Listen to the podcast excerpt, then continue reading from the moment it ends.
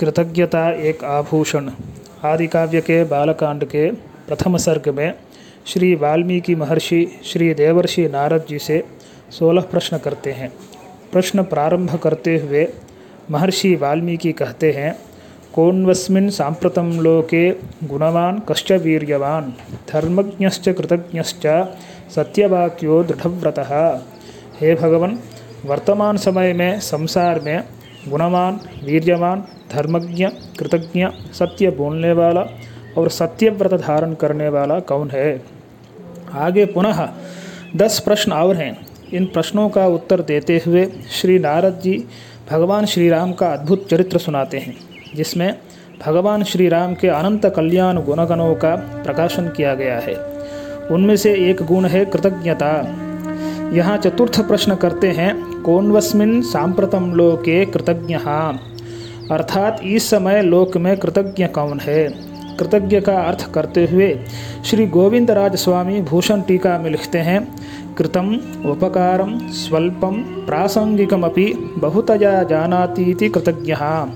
अपकार अपकार अस्मरणम च शब्दार्थ अन्यो भवति। अर्थात, किसी समय पर किए गए थोड़े से भी उपकार को बहुत किया ऐसा जानने वाला कृतज्ञ कहलाता है।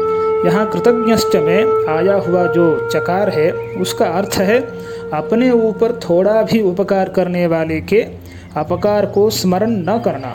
अयोध्या कांड में भगवान श्री राम की कृतज्ञता वर्णन करते हुए कहते हैं कथंचित उपकारेण, कृतेन एकेन तुष्यति। न स्मरति अपकाराणां शतमपि आत्मवत्तया। कृतज्ञता ही मनुष्य का आभूषण है। ऐसे ज्ञान से संपन्न होने के कारण श्री राम किसी के एक भी उपकार से संतुष्ट हो जाते हैं और उसके किए गए हज़ारों अपराधों को स्मरण तक नहीं करते। ये श्री राम की कृतज्ञता है।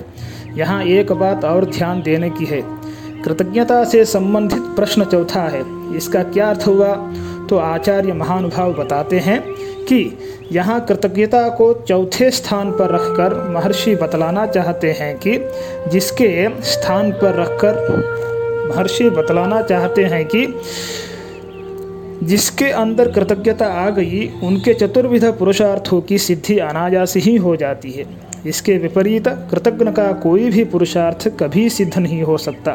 शास्त्रों में यदि किसी पाप के प्राश्चित का विधान है, परंतु अन्य अगर अकृतज्ञ कोई हो तो उसके लिए कोई भी किसी प्रकार का कोई प्राश्चित नहीं है। बोला भी गया है ब्रह्मज्ञे च सुरापे च चौरे भग्न व्रते तथा। निष्कृतिर्विहिता राजन्य कृतघ्ने नास्ति निष्कृति